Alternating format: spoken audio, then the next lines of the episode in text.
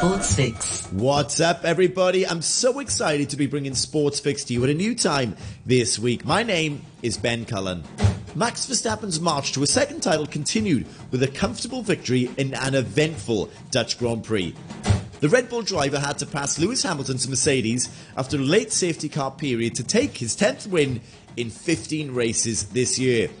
This extends his lead to 109 points. Hamilton was left fuming after Mercedes failed to change his tyres during the caution period.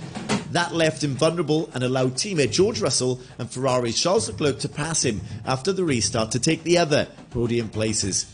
Hamilton, who briefly had slim hopes of a victory with about 20 laps to go, saw them evaporate in a situation remarkably similar to the way in which he lost his eighth world title in Abu Dhabi last year. Rising welterweight star Khamzat Chimaev puts his unbeaten record on the line against professional plan disruptor Nathan Diaz at UFC 279 this weekend. This is for sure a wildly intriguing five round main event clash which closes out the show.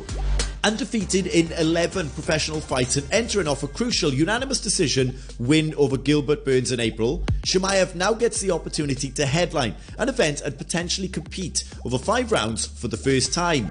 Who have you got to win the bout? Send us a DM on Instagram. You can find us at Common Room Radio. Interestingly, ahead of the final bout of his UFC contract, Nate Diaz has announced a new venture tied to the fight game. Diaz, who is without doubt one of the most popular names in MMA, is set to launch his own combat sports promotion, Real Fight Inc., which plans to host MMA, boxing, and jiu jitsu events. Rafael Nadal says he does not know when he will play again after losing in the US Open fourth round. The 36 year old Spaniard, whose wife is pregnant, was beaten in four sets on Monday. I need to go back. I need to fix things. Life. Then I don't know when I'm going to come back. I'm going to try be ready mentally. When I feel that, I will be ready to compete again. I will be there. The loss to the 22nd seed was Nadal's first defeat in a Grand Slam this year. The US Open, which he was bidding to win for a fifth time, was only the second tournament he had played since pulling out of the Wimbledon semi-finals with an ab injury. I'm super happy to be welcoming Matthew Marsh to the show this week. He joins us via Zoom. All right, for the regular listeners of the show, you'll know that I talk about F1 a lot in my roundups, and it is often my hottest ticket in the world as well. It's that time in the season where I talk to my good friend Matthew Marsh to get his insights. He's worked on an array of F1 shows and is now the host and brains behind the Go F1 show, which I highly recommend you check out. Matthew, how are you, mate? It's uh, well, fantastic introduction. Thank you very much, Ben. It's great to to be with you again. I appreciate the opportunity to talk about Formula One and to talk with you, which is the greater pleasure. You're too kind. You are too kind. How is life in Singapore right now? Well, obviously, it, it's not a patch on Hong Kong. Um, but you know we have to make do, and the, the, advantage, without wishing to rub any salt into wounds, is I've been able to travel. So I have been to a Formula One race now this year, the first time in two years. I went to Spa Francorchamps for the Belgian Grand Prix, and uh, it was of course great to be on site to catch up with you know the many people that I know there, some of which might call me their friends, uh, and to really get under the skin of a lot of it, and to have those conversations that people will have with you face to face, kind of around the back of a motorhome and you get some intelligence and information that you know otherwise perhaps you wouldn't get. Got it. Well, why don't we start there? Why don't you talk us through what a, a, Formula One experience is like? I'm yet to go. It is absolutely on the list of things to do in the next couple of years. Well, you know, the first thing to say is if you want to go to a Formula One race, you need to book your ticket now because the, the theme of this season has been sold out and it's a really big issue. You know, we've got the region now really has only one race in Singapore, obviously at the end of this month, September, and the Australian Grand Prix earlier in the year. Both of those are sold out. Hospitality for the Singapore Grand Prix is very sold out, and the same has happened with with the various races in Europe. And you know, big queues getting to the racetrack and so on. So that's the mold. That's the biggest theme. Um, the other thing I think, from a fan's perspective, is that it's gone from being when I was a kid, in you know, until a few years ago. Um, a motor racing event or motor race to being an event. There's all sorts of things going on. You can really have a good time, I think, around the track. Um, plenty of the fan zone I, I, saw at Spa was much bigger and better than it had ever been before at Spa. Certain races like the Japanese Grand Prix and Suzuka, which I realised I missed out when I was listing the races in in, in Asia, So apologies to Japan for that. Um, that one's always been a mega fan zone. And I actually, for those in Hong Kong thinking of going to a Grand Prix, I would put the Japanese Grand Prix high up on the on the list. So um, my system at a Grand Prix is different to fans because I'm working, and so you know I, I would maybe go in earlier because I might not have been out the night before because I'm not on holiday. I try to avoid the traffic. Um, I'm leaving a bit later perhaps as well. Um, I've got things to do around, you know, sessions and so on. And I'm and I'm what I'm really trying to do is I'm trying to speak to people. So actually, at Spa, I didn't get to watch much of the action because most of my time was spent catching up with people and talking about things. But I have to say that watching cars go out onto track for the first time in over two years was quite emotional.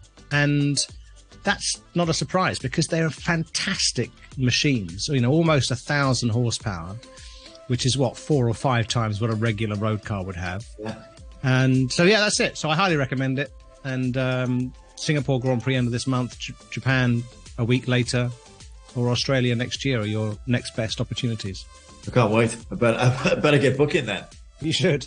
So um, I never really know where to start. I'm curious as to how you think the season is is going to perhaps how you thought it would go if I was if we were to have this conversation before the season. Well, if we if we'd had it after the testing, but before the season, so when yeah. the cars started to show their hands, if you like, we would have said, and certainly if we'd had this conversation after two or three races, we'd have said, wow, this looks like a really good fight again between two teams, but this time Red Bull Racing and Ferrari.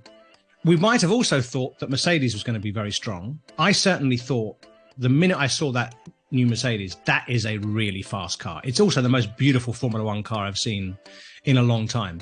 It's been very difficult to get right. So, uh, to answer your question, we've got we, we thought we were going to have this great battle between Red Bull and Ferrari, and in particular Max Verstappen and probably Charles Leclerc, and maybe also his teammate Carlos Sainz, who's a pretty close match. And we thought that the Mercedes would be there as well, and it would be a three-way fight. It's become a two-way fight, and Max Verstappen now has, after 15 rounds, after the Dutch Grand Prix, 109 points advantage. Not just 109 points; he's got 109 points advantage with seven races to go, which means two things. One is he's likely to wrap up the title relatively soon, probably next month, maybe at the Japanese Grand Prix or maybe at Austin, the US Grand Prix. And he might break the record for 13 victories in a season, which is held at the moment by Michael Schumacher and Sebastian Vettel. And I should put an asterisk on that and say those were when seasons weren't 22 races long, which of course makes it much easier to break a record of that type. Yeah, yeah, yeah, yeah. Okay, so I want to move on quickly to Ferrari because they have looked fantastic as well, but they keep shooting themselves in the foot. Can you explain perhaps why and how that's happening? well, if I could explain why they keep shooting themselves in the foot, I could probably sell that information to them. Correct. Although you have to, I have to say that you they'd have to be receiving that. Now, on the basis that I have a, as you kindly mentioned, I have an online TV show called the Go F1 Show, and in the course of production, we we communicate with all of the teams in Formula One. Well, nine of them, because the tenth team, I certainly do send them emails and text messages, but I never get anything back from Ferrari. And you know, we're only a small fly or fish or whatever the word is. But on the basis that the reigning champions Mercedes and the reigning drivers' champions team, Red Bull Racing, and every other team in between are able to reply, even if it's to say, we're a bit busy right now, we'll come back to you in a few weeks. They've all been very gracious and very helpful, apart from Ferrari. So I don't know whether it's anything to do with communication in their team. And I'm being obviously slightly tongue in cheek, but only slightly because when I speak to people who've worked at the team, and I had an interview for the Go F1 show earlier this year, about a month ago actually, with Alberto Antonini, who was their former press officer at Ferrari. And it wasn't it wasn't a hatchet job at all on the Scuderia because I'm a massive fan, and when they do well, it's good for the sport, you know, and I'm part of that ecosystem. But when I spoke to him about Ferrari, that was what he came up with as the answer to the question you asked, which is why are they having these problems? Which is that communication internally isn't as fluid as it should be. So what we've seen a lot this year is strategic errors. They famously changed onto the hard tires at a race two or three races ago when, you know, everybody knew the hard tire wasn't going to work. And what the conversation with Alberto suggested to me was there's lots of people who have opinions, but how that filters into a decision is not is not efficient. And so you end up with and we saw at the Dutch Grand Prix at the weekend, Carlos Sainz came into the pits on lap 15 to change from soft tyres to medium tyres, something which everybody who was watching the race could have predicted he was going to be doing, as in changing to medium tyres, right? It was pretty obvious. Yeah. And yet, when his car arrived at the pit box, there were only three tyres available. And of course, we know that the car needs four. Now, the answer to the question, how did that happen, when Mattia Binotto was asked, he's the team principal, was we made the decision too late. We communicated the decision too late. The team didn't have a time to get the tyres out of the oven where they're preheated to the car. That would, that, that's just kind of unforgivable. But let's forgive them and let's say, why is that happening? Was it that when the engineers made the decision, right, we're doing the pit stop now, the mechanics weren't able to say, stop, nope, can't do it, which other teams have that system of saying, sorry, buddy, too late. Like, too late, yeah. Or what? We don't know. But that is, and it's very disappointing, Ben, because they've made a really good racing car. Let's talk about the positives of Ferrari. Fantastic racing car that also looks good, very fast. Had some reliability issues, but it's been mostly very, very fast. I mean, they, they were only two one thousandths of a second in Charles Leclerc, two one thousandths of a second off pole position of Max Verstappen. It's a fast car, right? Yeah, yeah, yeah. And I think he's had, Charles has had, he's been on the front row seven times, but he's only won four races, I think it is this year. Three races this year. Yeah, it's a very fast car, but they're just not getting it right. And it's a shame. The other positive is they've got a really good driver lineup in Charles Leclerc, who's fast, occasionally fragile, and Carlos Sainz, who's getting in, you know, getting better and better, and is a pretty close match now to Charles. And I have to say, I think Mattia Binotto is a good person, number one. He doesn't throw people under the bus in his organization, which is something that Ferrari is often accused of, but there's no evidence for that in the current regime. I think he communicates really well. I think he's put together probably a really good structure and it's taking time to shake out. I think they should definitely give it more time.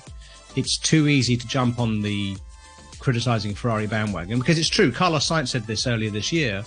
Whenever we make a mistake, everybody talks about it for weeks. Thank you, Matthew. We look forward to hearing more from you next week. Hong Kong, are you ready? This is the hottest ticket in the world right now. There's no Serena and there'll be no Nadal, but there will be two cracking finals this weekend. The US Open is my hottest ticket in the world this week. Make sure you get that locked into the diary. I'll be back same time, same place next week for your sports fix.